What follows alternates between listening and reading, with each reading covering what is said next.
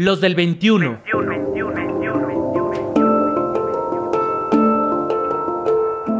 Hombres en movimiento.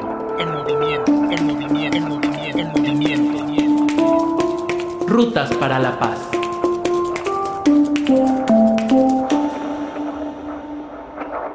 ¿Cómo rompemos el pacto patriarcal si no comprendemos qué es el patriarcado?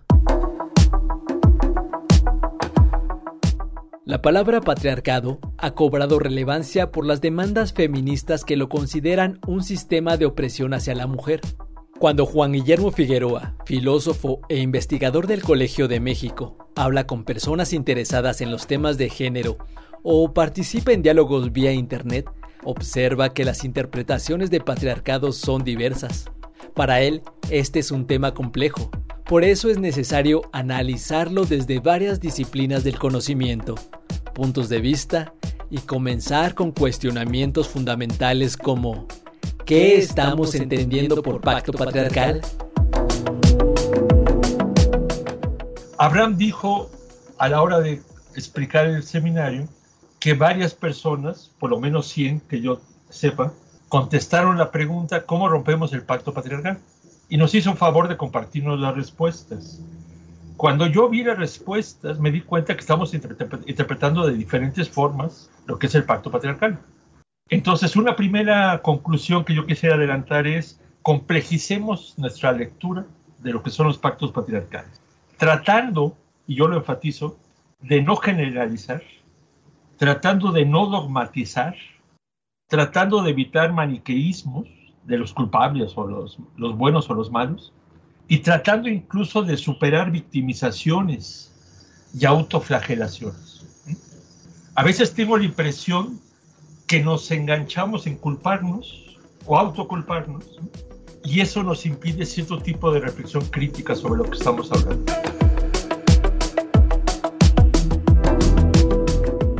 El patriarcado es una cosmovisión. Para Juan Guillermo Figueroa, el patriarcado es una forma de concebir la vida que está relacionada con las condiciones estructurales, económicas y psicológicas de las personas. Por eso, cuando escucha demandas como «renuncien a los privilegios masculinos», a él le surgen estas reflexiones.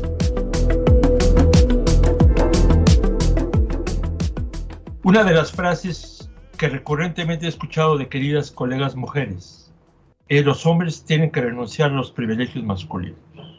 Y una de las cosas que yo les pregunto es, ¿y qué pasa con todas las prácticas que los hombres viven que no son privilegios?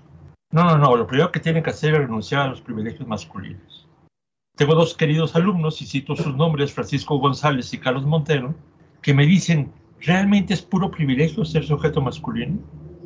¿Realmente todos tenemos que renunciar a privilegios, o no será que está esencializando la categoría de privilegios? Pero no me quedo con mis colegas alumnos hombres. Pienso nuevamente en compañeras feministas. Celia Amorós dice una cosa muy interesante. Ella habla de pactos patriarcales, ¿eh? Pero de repente dice, ¿cómo serían los pactos no patriarcales? Que a veces no hemos pensado, yo no he escuchado muchos diálogos sobre eso. Y Celia Amorós dice, un pacto no patriarcal sería un pacto no excluyente de ningún tipo de libertades. Es decir, que permita el ejercicio libre de los diferentes sujetos. Una persona no da su consentimiento si antes no tuvo la posibilidad de disentir. El doctor Figueroa utiliza esta frase para señalar que las condiciones de género no son pedidas por las personas, sino impuestas por la cultura. Sin embargo, es necesario propiciar la conciencia de las personas sobre su condición para poder generar cambios positivos en las relaciones de género. Hay un querido filósofo francés, compañero de Simone de Beauvoir, Jean-Paul Sartre, quien decía, yo no soy responsable por lo que la sociedad hizo conmigo. Y no quería quitarse compromisos, ¿no? Él decía, yo no soy responsable de cómo me socializaron, decía Sartre.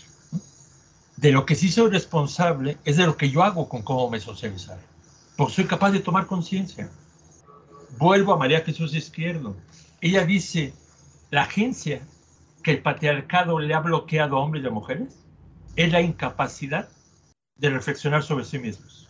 Quizá porque en colectivo, quizá la más desfavorecida o desfavorecidas son las mujeres, eso les ha acompañado a ejercicios ancestrales de hace mucho tiempo de tomar conciencia de sí mismas.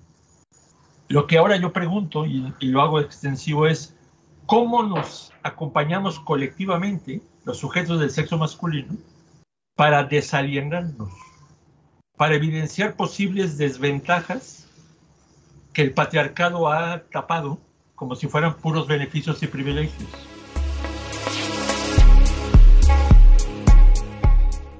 Para el doctor Figueroa, es claro que el patriarcado no se desmontará únicamente con acciones individuales.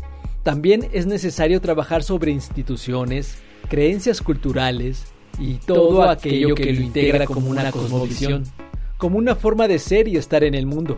Él tiene algunas propuestas para comenzar ese trabajo.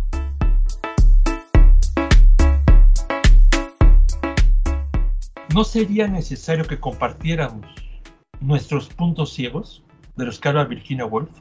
Es decir, aquello que no vemos. Quizá gente diga, ¿cómo vas a compartir lo que no ves? Escucha a otros, escucha a otras. Y más que ponerte a la defensiva, escucha lo que está viendo, escucha lo que te está diciendo. Muchos hombres dicen ahora, es que ahora tenemos que escuchar a las mujeres y quedarnos callados. Yo digo no, según yo no. Tenemos que escucharlas y dialogar con ellas. La segunda, ¿por qué no compartimos estrategias para desalienarnos, para desenajenarnos? ¿Sí? Reconociendo nuestros malestares, nuestros dolores, las injusticias que percibimos, las violencias de las que somos víctimas, hombres y mujeres. Pero esto solo se puede hacer desde una lectura no maniquea. La tercera y penúltima sugerencia es, ¿no será que la academia nos hace mucha más falta una práctica de acompañamiento de ciudadanía? Socializando saberes, devolviendo el conocimiento, construyendo nuevas categorías y nuevos términos, pero a través de un diálogo crítico con la población que nos permite investigarla. Y la última, es muchas autoras feministas, muchos autores, hombres feministas, lo que dicen es, si es una cosmovisión el patriarcado, lo que necesitamos es un diálogo multidisciplinario con todas las disciplinas que estudian la subjetividad. Nos hace falta ver cómo sentimos, cómo pensamos, cómo construimos nuestras respectivas cosmovisiones.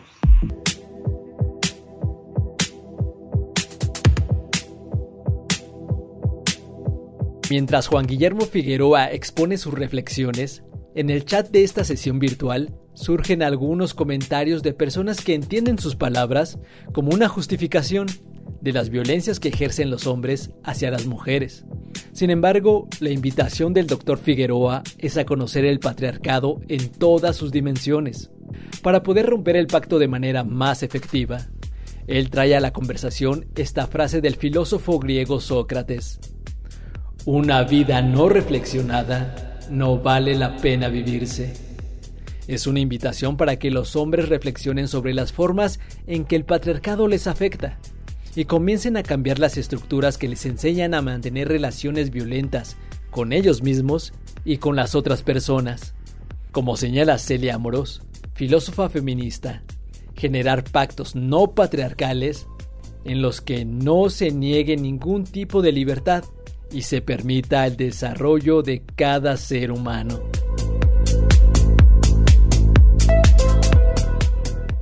complices.org.mx. En esta dirección electrónica puedes ver completa la conferencia virtual Cómo romper el pacto patriarcal, organizada por el Colegio de la Frontera Sur, mayo de 2021. ¿Tienes comentarios? Escríbenos por WhatsApp o mándanos un mensaje de voz al 5512 33 29 15. 5512 33 29 15. También búscanos en Twitter como @losdel21, @losdel21. En Facebook y YouTube, Los del 21. Rutas para la Paz. Hombres en movimiento. Los del 21. Realización: Hugo Enrique Sánchez. En las redes sociales y webmaster Roberto Hernández. Producción, Pita Cortés.